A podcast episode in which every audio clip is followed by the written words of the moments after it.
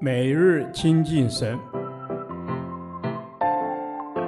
唯喜爱耶和华的律法，昼夜思想，这人便为有福。但愿今天你能够从神的话语里面亲近他，得着亮光。约书亚记第十五天，约书亚记十一章一至十五节，殷勤遵守。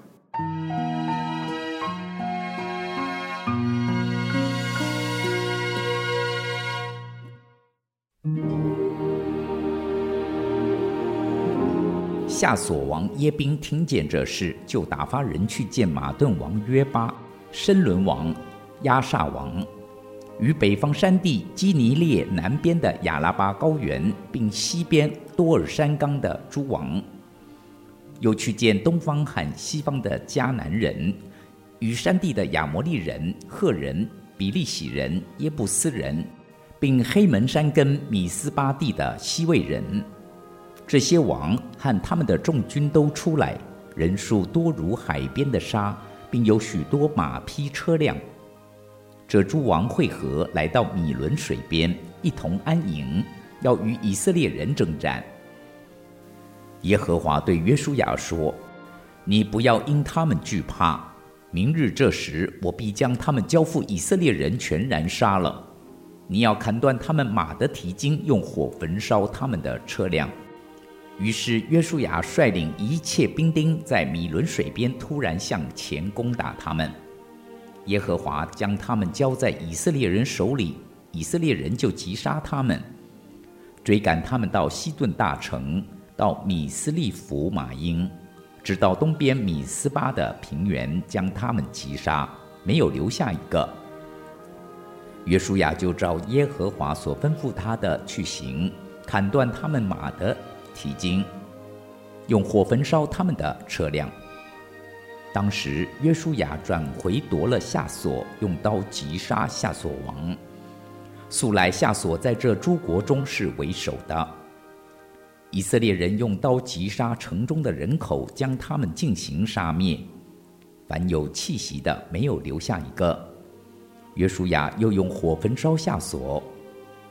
约书亚夺了这些王的一切城邑，擒获其中的诸王，用刀击杀他们，将他们进行杀灭。正如耶和华仆人摩西所吩咐的。至于造在山冈上的城，除了夏琐以外，以色列人都没有焚烧。约书亚只将夏琐焚烧了。那些城邑所有的财物和牲畜，以色列人都取为自己的掠物。唯有一切人口都用刀击杀，直到杀尽，凡有气息的没有留下一个。耶和华怎样吩咐他仆人摩西，摩西就照样吩咐约书亚，约书亚也照样行。凡耶和华所吩咐摩西的，约书亚没有一件懈怠不行的。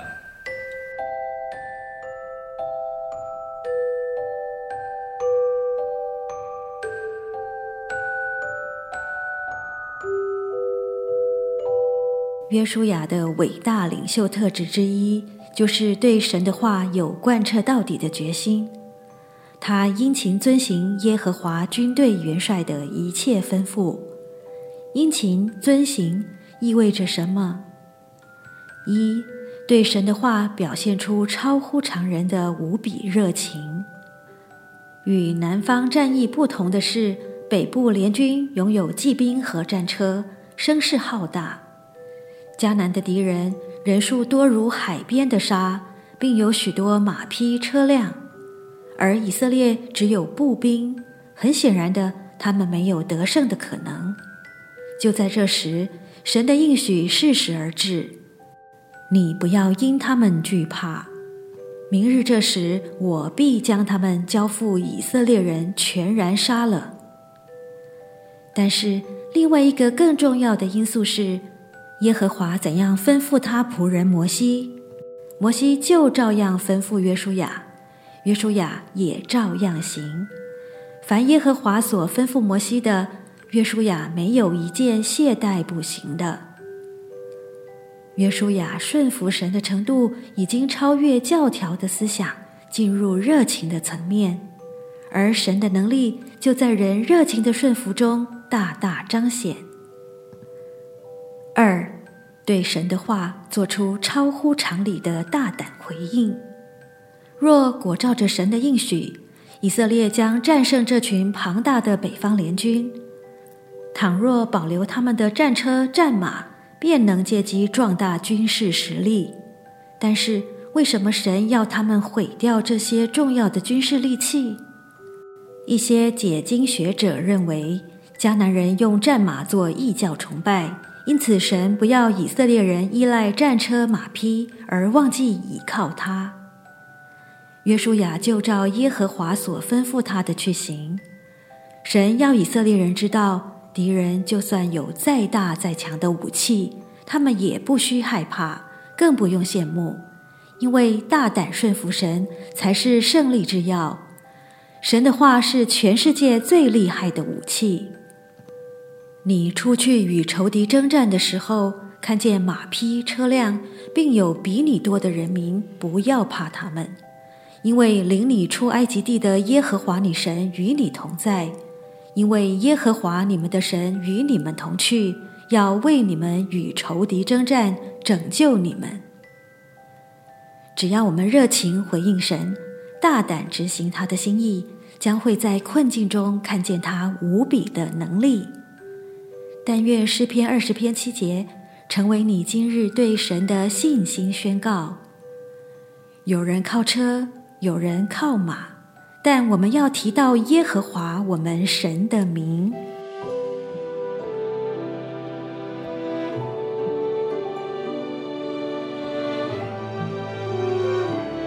真理的圣灵，求你充满我，使我的心燃起对神话语的热情，帮助我在大小事上以你的话语为依归，并且殷勤遵行，讨你喜悦。